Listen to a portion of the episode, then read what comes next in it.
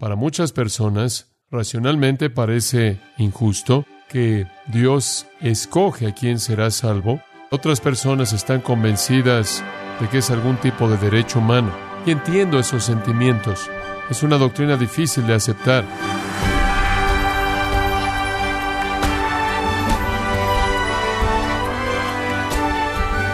Le damos la bienvenida a esta edición de su programa Gracia a Vosotros con el pastor John MacArthur. Charles Spurgeon dijo: la doctrina de la elección está escrita en la palabra de Dios como con un cincel de hierro, y no hay forma de deshacerse de ella. ¿Comparte usted esa misma convicción de Spurgeon? ¿Ve usted con la claridad que la palabra enseña esta doctrina? Si tiene preguntas sobre la elección, o si cree en ella y desea saber más para defenderla, no se pierda la enseñanza de John MacArthur conforme continúa con la serie Las Doctrinas de la Gracia, en Gracia a Vosotros. Vamos a regresar ahora al refrigerio, espero yo, de la palabra de Dios. Estamos hablando de la doctrina de la elección, elegidos por Dios, quién escogió a quién. Y esto no es sin controversia, como ustedes bien saben. Para muchas personas, racionalmente parece injusto que Dios escoge a quién será salvo. Para otras personas es emocionalmente difícil aceptar y tolerar que Dios decida a quién va a salvar. Para otras personas, y quizás a las mismas personas como las primeras dos, parece como si fuera algún tipo de ataque en contra de la decisión humana, el libre albedrío, la cual muchas personas están convencidas de que es algún tipo de derecho humano. Y entiendo esos sentimientos. Es una doctrina difícil de aceptar. Todos nosotros, los que hemos llegado a entender lo que la Biblia enseña acerca de la doctrina de la elección, hemos tenido que enfrentar los argumentos racionales que dicen: esto no parece ser justo, no parece ser equitativo, no puede ser como es. Todos hemos tenido que enfrentar los asuntos emocionales del hecho de que es triste de que Dios pase por alto a algunos pecadores. Todos hemos tenido que enfrentar el hecho de que mientras que tenemos voluntad, tenemos responsabilidad en últimas, no es independiente de Dios. Entonces entiendo cómo se siente, entiendo cómo piensa, entiendo todas esas cosas, porque nadie llega a un entendimiento bíblico de la doctrina de la elección soberana sin resolver esos asuntos. Pero de nuevo, lo que satisface mi razón y lo que satisface mi emoción y lo que satisface mi sentido de libertad no es lo que determina la verdad. Y entonces tenemos que regresar a ese punto. No soy Dios. Y mientras que las cosas quizás no tengan sentido para mi razón es caída, y mientras que las cosas quizás no tengan sentido para mi emoción está caída, y mientras que las cosas no parezcan encajar con mi sentido de libertad, mi libertad también está caída, y una cosa que no haré, y ninguno de nosotros realmente de manera abierta querría hacerlo, no queremos crear a Dios a nuestra imagen. No vamos a diseñar a Dios para que encaje con nuestra razón, nuestra emoción y nuestra libertad. No podemos diseñar a Dios para que sea lo que pensamos que Él debe ser. No podemos diseñar a Dios para que actúe como pensamos que Él debe actuar. Aún así, hay algunos que parecen tener el suficiente atrevimiento como para hacer el intento. Parecen no verse molestados por el hecho de que al rechazar la doctrina de la elección divina, la predestinación, han creado a un Dios que no es el Dios de la Biblia. El Dios de su creación puede ser más razonable para ellos, puede ser más cómodo para ellos, puede encajar mejor con sus instintos, pero la realidad del asunto es que el Dios que han hecho no es el Dios verdadero. Una mala representación de Dios, cualquier corrupción de Dios, cualquier minimización de Dios, es crear entonces a un Dios en su propia mente que no es el Dios vivo y verdadero, y representaciones equivocadas como esas inevitablemente corrompen nuestra adoración, corrompen nuestro servicio a Él y pueden ser blasfemas como también ignorantes. Una ilustración de eso a partir de otra área que tiene que ver con la naturaleza de Dios será la creación. Si usted cree en la evolución, si usted rechaza la idea de que Dios creó el universo en 6 días, si usted no acepta eso como un hecho, sino que cree que hay un proceso de evolución que se está llevando a cabo, usted acaba de robar algo de la gloria de Dios, ¿verdad? porque Él debe ser glorificado como el Creador.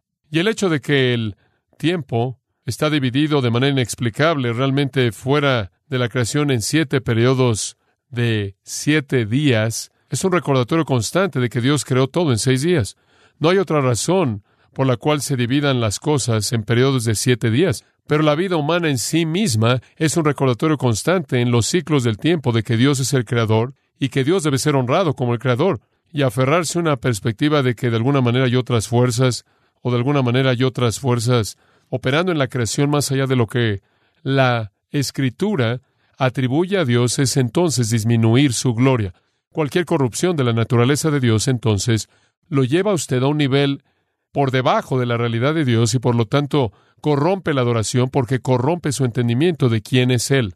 Tenemos razón, según Romanos 1, que nos permite concluir que hay un Dios. Tenemos emociones. Las emociones nos dan la facultad de relacionarnos unos con otros, algo que los animales y las plantas no tienen. Y las emociones también nos dan el privilegio de relacionarnos con Dios. Y tenemos voluntad. Actuamos, en algunas maneras, con una medida de libertad.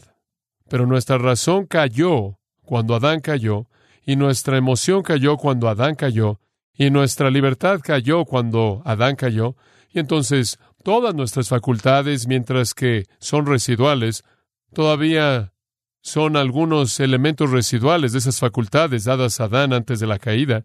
Todas nuestras facultades están a un grado u otro corrompidas. Nuestra razón está corrompida por la carne, nuestra emoción está corrompida por la carne, y nuestra voluntad, nuestra libertad, ciertamente está corrompida por la carne.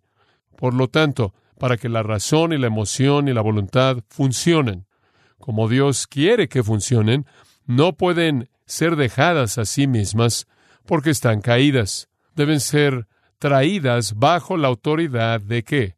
Las Escrituras. Lo que es verdaderamente razonable no es lo que nos parece razonable a nosotros. Lo que es verdaderamente satisfactorio quizás no sea lo que es satisfactorio para nosotros. Lo que es verdaderamente una expresión de nuestra voluntad quizás no es lo que nuestra voluntad caída más anhela. La única manera en la que jamás tendremos una perspectiva no corrupta de Dios es acudir a una fuente no corrupta. ¿Y cuál es esa? Es la palabra de Dios. Y entonces, en todo asunto que se relaciona con Dios, vamos a las Escrituras. Y entiendo que la idea de que Dios escoge a personas para la salvación es algo duro de aceptar. Entiendo que es difícil a nivel de la razón porque estamos tan preocupados con lo que es justo a la luz de nuestro entendimiento. Y entiendo que es algo difícil emocionalmente y ciertamente con respecto a la libertad de la voluntad humana. Pero negar la doctrina de la elección o negar la doctrina de la predestinación no cambia nada. Porque si yo digo que si usted es capaz de ir al cielo en base a su decisión y no a la de Dios, que usted es el que determina su destino eterno, que esto depende de usted, Dios lo deja totalmente en sus manos. La siguiente pregunta sería, ¿acaso Dios sabe lo que usted hará? Y la respuesta a esa pregunta tiene que ser sí. Él sabe lo que usted va a hacer porque Él conoce todo. Y porque Él ya tiene un libro desde la eternidad en el cual los nombres de todas las personas que creerán ya están escritos. Entonces Él ya sabe. Entonces la pregunta es, si Él ya sabía que usted no iba a creer, entonces ¿por qué lo creó a usted? Digo, usted realmente nunca escapará el dilema. Y alguien podría venir y decir, como la gente de la teología abierta, y decir, bueno, Él no sabe. Bueno, si Él no sabe, entonces, por causa de la misericordia, ¿por qué esto lo aventó al aire como una multitud de pétalos de flor y dejó que cayeran en donde cayeran? Él ciertamente debió haber conocido cómo terminaría. Él ciertamente sabía que Él habría arrojado a Satanás, lo habría expulsado del cielo. Él ciertamente sabía que 1/3 de los ángeles se irían con Él. Él ciertamente sabía lo que estaban haciendo y lo que estaban haciendo en el huerto del Edén. Él ciertamente sabía todo eso. ¿Por qué haría Él esto? ¿Por qué Él creería a la raza si inclusive existiera la posibilidad del infierno? Usted realmente nunca escapa el dilema. Y al final, algo es claro. Dios nunca planeó salvar a todo mundo. Dice usted, ¿cómo sabes eso? Porque no todo mundo es salvo. Por lo tanto, Dios no podría haber planeado salvar a todo mundo. De lo contrario, todo mundo sería salvo, ¿verdad? Porque Dios puede hacer lo que Él determina hacer, ¿no es verdad? Entonces la pregunta es, ¿por qué Dios pasa por alto a algunos y escoge a otros? Y el otro es para su propia gloria. Romanos 9 de nuevo nos dice que Dios es glorificado en su ira como lo es en su misericordia. Ahora este es un dilema enorme, pero negar la doctrina de la predestinación o la doctrina de la elección no resuelve el problema. Una cosa es clara, Dios no determinó salvar a todo mundo, eso es claro. Jesús dijo que cuando Él dijo, muchos están en el camino espacioso que lleva a la perdición. Y entonces la pregunta es, si Dios, en su propósito perfectamente justo y santo, soberano, determinó salvar a algunos, ¿por qué medio determinó hacer eso?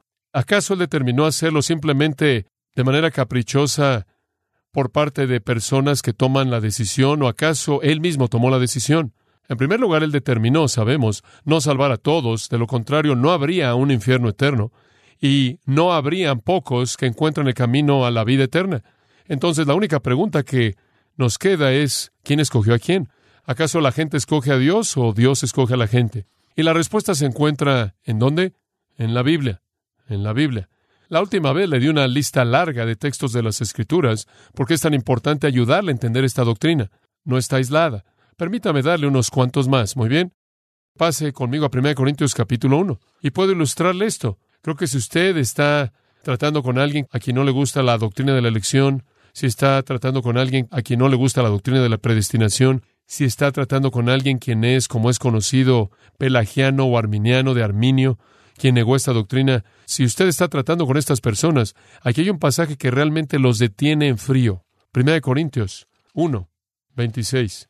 Pues mirad, hermanos, vuestra vocación, que no sois muchos sabios según la carne, ni muchos poderosos, ni muchos nobles, simplemente ve a la congregación. Muy bien, está sentado en la iglesia en Corinto. Vean a su alrededor, vean a su alrededor, vean los que han sido llamados eficazmente a la salvación.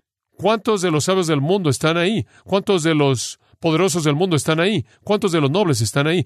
¿Cuánta sangre real hay ahí en su iglesia? Versículo 27. Sino que lo necio del mundo escogió Dios para avergonzar a los sabios, y lo débil del mundo escogió Dios para avergonzar a lo fuerte, y lo vil del mundo, y lo menospreciado escogió Dios, y lo que no es, para deshacer lo que es, a fin de que nadie que se jacte en su presencia. Le voy a decir una cosa. Los arminianos están en problemas en este pasaje. Esto dice que Dios quería ser glorificado. Dios quería recibir toda la gloria. Ninguna persona que es salva podría jamás jactarse por su propia salvación, y sirvió a la gloria de Dios de la mejor manera, el que Él escogiera lo necio, lo débil, lo bajo y lo menospreciado, y a los nadas y a los nadies. Ahora escuche, si lo débil y lo necio escogió a Dios, este pasaje no tiene sentido. Si lo débil y lo necio escogió a Dios, entonces ¿quién recibe el crédito? Lo débil y lo necio. Entonces, ¿cómo termina esto con la jactancia humana? Convierte el pasaje entero en algo absurdo. Y en el versículo 30, él dice, mas por Él, esto es Dios, estáis vosotros en Cristo Jesús. Usted está en Cristo Jesús porque Dios lo hizo. ¿Para qué? Dice el versículo 31. Como está escrito, si te vas a gloriar, gloríate. ¿En dónde? Gloríate en el Señor. Digo, está por toda la Biblia. Este pasaje no es de la decisión del hombre, no tiene nada que ver con la decisión del hombre, es de la decisión de Dios. Y si fuera de la decisión del hombre, entonces, ¿cómo termina con la jactancia humana? Convierte el pasaje entero en ridiculez total. Bueno, mientras que estoy en el tema, regresa a Romanos 9. Romanos 9. Ahora, esto es simplemente algo obvio. En los versículos 8 al 13 habla de Jacob y Esaú. Y ahí en el versículo 13 dice, a Jacob amé, mas Esaú aborrecí. A Jacob amé, mas Esaú aborrecí. De regreso en el versículo 11 dice, pues no habían aún nacido los gemelos, Jacob y Esaú, ni habían hecho aún ni bien ni mal, para que el propósito de Dios conforme a la elección permaneciese. Dios escogió a Jacob no por algo que Jacob hubiera hecho, no por algún mérito, no por alguna buena obra, puramente debido a su propio propósito. No dice nada acerca de que Jacob escogió a Dios, y el versículo 14 lo sella. Observa el versículo 14. ¿Qué pues diremos? ¿Que hay injusticia en Dios? En ninguna manera. ¿Entiende usted la importancia de ese asunto?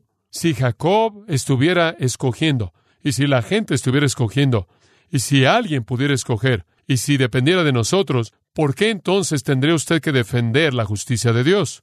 ¿Verdad? ¿Por qué usted tendría que decir, bueno, no hay injusticia en Dios? Digo, si somos nosotros escogiéndolo a Él, entonces ¿por qué Pablo se preocupa porque pudiéramos pensar que Dios es injusto?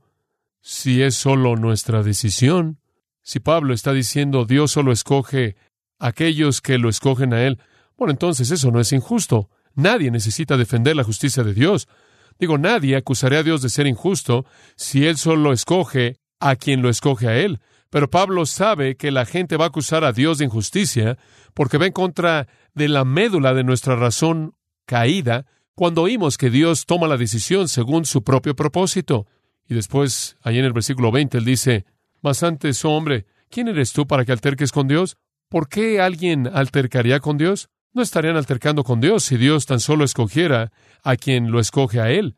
Es que hay personas que están tan ofendidos por el hecho de que Dios escoge que altercan con Dios». Y él dice, tú, como un vaso que ha sido formado, le va a decir al alfarero, ¿por qué me hiciste así? Lo cual presenta qué punto. Si Dios no hubiera sido el que lo hizo, como es usted, entonces no estaría altercando con Él acerca de eso. El argumento entero aquí sería totalmente ridículo si no fuera claro que esta es una decisión divina.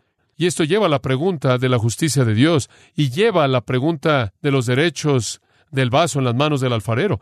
Si es una decisión humana, no hay necesidad de objetar. Si es una decisión humana y Dios simplemente escoge a quien lo escoge a Él, no hay necesidad de defender la justicia divina.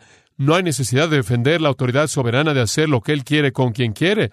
Como puede ver, si usted niega la decisión soberana, si usted niega la doctrina de la elección, usted altera estos textos y los convierte en algo ridículo o engaño total. Ahora, en Romanos 11 hay una doxología que lo coloca en donde debe estar. Versículo 33, una gran doxología. Y aquí es donde usted simplemente debe descansar. Oh, profundidad de las riquezas de la sabiduría y de la ciencia de Dios. ¿Entiende usted que no puede llegar a las profundidades del conocimiento y la sabiduría de Dios? ¿Entiende eso? No tengo un concepto más alto de usted que el que debe tener. Lo que quizás no le parezca razonable para usted, quizás no le parezca satisfactorio emocionalmente, no le parezca justo para la voluntad y la libertad humanas, usted simplemente entiende que no puede ni siquiera comenzar a desafiar con su mente las profundidades de la sabiduría y el conocimiento que le pertenece a Dios, y no sabe cuán insondables son sus caminos, inescrutables sus juicios. Nunca se atreva a colocarse a sí mismo en una posición de cuestionar a Dios. Versículo 34, porque ¿quién entendió la mente del Señor? ¿O quién fue su consejero? Digo, esto es absurdo. ¿Usted le va a decir a Dios lo que Él puede o no puede hacer? ¿Y lo que a usted le parece razonable, emocionalmente satisfactorio y justo para la voluntad humana? ¿Acaso se le ha olvidado el versículo 36 que de Él y por Él y para Él son todas las cosas?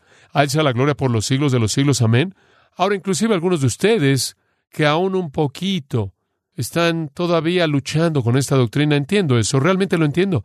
Digo, toma tiempo entender esto y cuando acabamos lo va a ver diferente. Pero, ¿sabe una cosa? Aún ustedes que están luchando con esto un poco, ¿llega usted a reconocerse, felicitarse a sí mismo por su salvación? ¿Alguna vez ha hecho eso? ¿Alguna vez usted simplemente ha mirado al cielo y ha dicho, Dios, realmente debes estar orgulloso de mí, las decisiones que he tomado, la manera en la que he decidido dejar mi pecado y creer el Evangelio? Digo, ¿alguna vez ese pensamiento ha entrado en su mente? ¿Alguna vez ha pensado, ¿sabes una cosa? Mira todas estas personas torpes que me rodean que rechazan el Evangelio. Yo soy lo suficientemente inteligente como para verlo por lo que es. Yo lo creo todo. ¿Alguna vez ha pensado, ve a la escoria, te digo, yo he encontrado algunos anhelos santos y he buscado el Evangelio? Usted no debe pensar así. ¿Y qué le dice a alguien que usted ama que está fuera de Cristo? Dice, por favor, hombre, por favor, abre tus ojos, por favor. Llega a las profundidades de tu ser, usa tus facultades. Usted no habla así. ¿Qué hace cuando usted quiere ver que alguien sea salvo? ¿Qué hace? Ora, ¿por qué? Porque espera que Dios los escoja a ellos, si lo escogen a Él. Y cuando alguien es salvo, ¿a quién le agradece? ¿Se da cuenta? Todos ustedes son calvinistas de closet. Usted entiende que se estaba ahogando y Él lo salvó a usted. Usted estaba muerto y Él le dio vida a usted. Usted estaba ciego y le dio vista a usted. Usted estaba sordo y Él le dio oído a usted. ¿Usted entiende eso? Esa es la razón por la que Tito 3:5 dice, nos salvó. Fue por su poder, por su voluntad, según su propósito. Venimos porque Él nos atrajo a sí mismo. No es de manera independiente de nuestra voluntad. Él movió nuestra voluntad. Él lo escogió usted. Él lo salvó usted. Pero no de manera independiente del Espíritu Santo activando todas esas respuestas espirituales verdaderas. Penitencia, humildad, amor, hambre de justicia.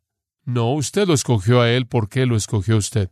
O dicho en las palabras de Juan, nosotros le amamos a Él porque Él nos amó primero. Es inescapable en la palabra de Dios, absolutamente inescapable. No viola su libertad personal, activa su libertad. Y cuando queremos que alguien venga al Señor, oramos porque el Espíritu Santo convierta sus corazones, los vuelva a Cristo, que el huracán del Espíritu Santo venga a su alma.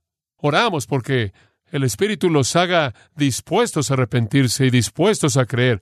Nunca cuando oramos eso pensamos que estamos violando su voluntad. Usted no oraría así. Señor, tiene que ser de ellos, tiene que ser su decisión. Así que no te metas con ellos. Tiene que ser decisión de ellos. Tienen que hacerlo de sus propios corazones. Eso es absolutamente absurdo. Usted sabe que ningún pecador va a hacer eso, a menos de que el Espíritu se mueva. Entonces, el hecho de que Dios nos escogió está por toda la Biblia.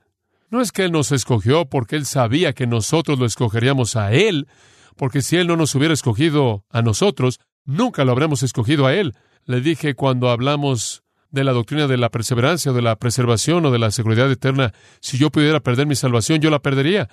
Y le digo esto, si yo pudiera perder mi salvación, la perdería 10 veces al día, diariamente. No puedo salvarme a mí mismo, mantenerme a mí mismo salvo. Dios me escogió. Él despertó mi corazón y mi voluntad. Él los activó en su totalidad para que yo pueda abrazarlo a Él. Algunos dicen que Dios no puede escoger porque Él no sabe. Muy bien, realmente una doctrina importante que está flotando allá afuera. Dios no puede escoger, Dios no sabe. La razón por la que Dios no sabe es porque no hay nada que conocer, porque nada ha pasado. Usted no puede conocer lo que no ha pasado, dicen ellos, es su opinión. Por lo tanto, han creado algo diferente del Dios vivo y verdadero. Pero de cualquier manera, para efectos de argumento, Él no puede saber lo que no ha pasado porque no ha pasado, porque lo que no ha pasado, no ha pasado, no existe y, por lo tanto, ¿cómo puede saber? Ese es su pequeño argumento. Se llama ateísmo abierto. Dios está abierto como cualquier otra persona. Él necesita leer el periódico de la mañana como todo mundo necesita leerlo para saber qué está pasando. Entonces dicen Dios, su manera de salir de este trauma emocional que la doctrina de la elección produce en ellos, es decir, que Él no puede escoger a nadie porque Él realmente no sabe lo que van a hacer hasta que lo hacen. En serio. Entonces Dios no conoce el futuro. Así es como defienden a Dios. ¿Cómo es que Isaías 46:10 dice que Él conoce el fin desde el principio? ¿Qué quiere decir eso? Bueno, ¿cómo es que Isaías 41, 21 y 22, Isaías 44, 7 y 8 dicen que su conocimiento del futuro es lo que lo distingue de los dioses falsos? ¿O cómo es que a lo largo de la Biblia Él predice acontecimientos siglos antes de que jamás sucedan? ¿Cómo es que, por ejemplo, en Isaías 44, 28, Él nombra a Ciro como el gobernante que va a construir Jerusalén? Sin embargo, el nombre de Ciro, inclusive su existencia como un ser humano, dependió de una serie inimaginablemente larga y compleja de decisiones humanas que separaron la profecía de su cumplimiento. ¿Cómo es que Dios supo eso? Ahora estos teístas abiertos dicen, bueno, tú sabes, Dios realmente es inteligente. Él realmente es bueno en analizar las tendencias. Y Él es bueno en cierta manera, en predecir con precisión lo que podría suceder, porque Él, en cierta manera, entiende el flujo. Es absurdo. Esto no funciona. Usted está hablando de acontecimientos proféticos que están al final de millones de decisiones humanas. Ridículo. Pero le voy a decir lo que hace que todo esto sea ridículo en extremo. Si Dios no conoce el futuro, ¿está listo para escuchar esto? Si Él no conoce el futuro, Él no sabe que Jesús va a morir. Ese es un problema. Aquí es en donde toda esta idea de apertura se acaba. Hechos 2:23 dice, Jesús fue entregado a sus enemigos según el plan definido, plan determinado y preconocimiento de Dios. ¿Acaso Dios planeó el arresto de Jesús? ¿Acaso Dios planeó la crucifixión de Jesús? ¿Acaso Dios planeó eso a detalle? Se lo hicieron, según Hechos 4:28, lo que la mano de Dios y el plan de Dios habían predestinado que sucediera. Eso es lo que dice en Hechos 4:28. Si Dios no conoce el futuro, entonces Dios no sabe que su hijo va a morir por sus pecados. Eso es ridículo. Él no solo conoce el futuro, Él ordena el futuro. Y la crucifixión de Jesucristo, Un escritor lo dice de esta manera. La crucifixión de Jesucristo, la cima de la historia y la condición indispensable de nuestra salvación, ciertamente no fue dejada en las manos de la decisión humana. Fue ordenada desde la fundación de la tierra, y es imposible que no pudiera haber ocurrido. La Biblia en ningún lugar sugiere o ni siquiera permite la interpretación de que Judas, Caifás, Pilato y los soldados eran víctimas no dispuestas, forzadas por Dios para cometer un crimen horrible. Actuaron de manera libre y de acuerdo con sus motivos y propósitos personales. Sin embargo, hicieron exactamente lo que la mano de Dios y el plan de Dios habían predestinado que sucedería. Gran afirmación. Dios lo ordena todo. Él conoce el futuro porque Él lo ha escrito. Todas las decisiones son de Él. Ciertamente la decisión de la salvación para pecadores perdidos, muertos y ciegos. Y de nuevo digo lo que Juan dijo. Nosotros le amamos a Él porque, dígalo, Él nos amó primero.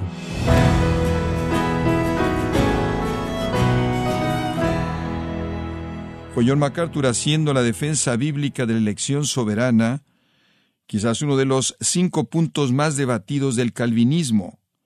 La serie, Las Doctrinas de la Gracia, parte de la celebración de los 50 años del ministerio de John MacArthur, aquí en Gracia a Vosotros. Y quiero recordarle, estimado oyente, que tenemos a su disposición el libro La Verdad sobre la Gracia, donde John MacArthur nos enseña que la gracia es la base de la interacción de la humanidad con Dios, y nos ayuda a no fracasar y mantenernos en comunión con Él. Puede adquirirlo en nuestra página en gracia.org o en su librería cristiana más cercana. Y también quiero comentarle que puede descargar todos los sermones de esta serie, Las Doctrinas de la Gracia, así como todos aquellos que he escuchado en días, semanas o meses anteriores, en gracia.org. Si tiene alguna pregunta o desea conocer más de nuestro ministerio, como son todos los libros del pastor John MacArthur en español o los sermones en CD que también usted puede adquirir, escríbanos y por favor mencione la estación de radio por medio de la cual usted nos escucha en Gracia a Vosotros. Es importante conocer no solo el país y ciudad de donde usted nos escucha, sino también la radio. Para quienes contactan nuestro ministerio por primera vez, pueden solicitar una copia del mensaje de promoción sin costo alguno, un mensaje por oyente únicamente. Si usted vive en los Estados Unidos o Puerto Rico, escríbanos a Gracia a Vosotros, P.O. Box 4000, Panorama City, California, 91412. O puede escribirnos a través del siguiente correo electrónico radio@gracia.org.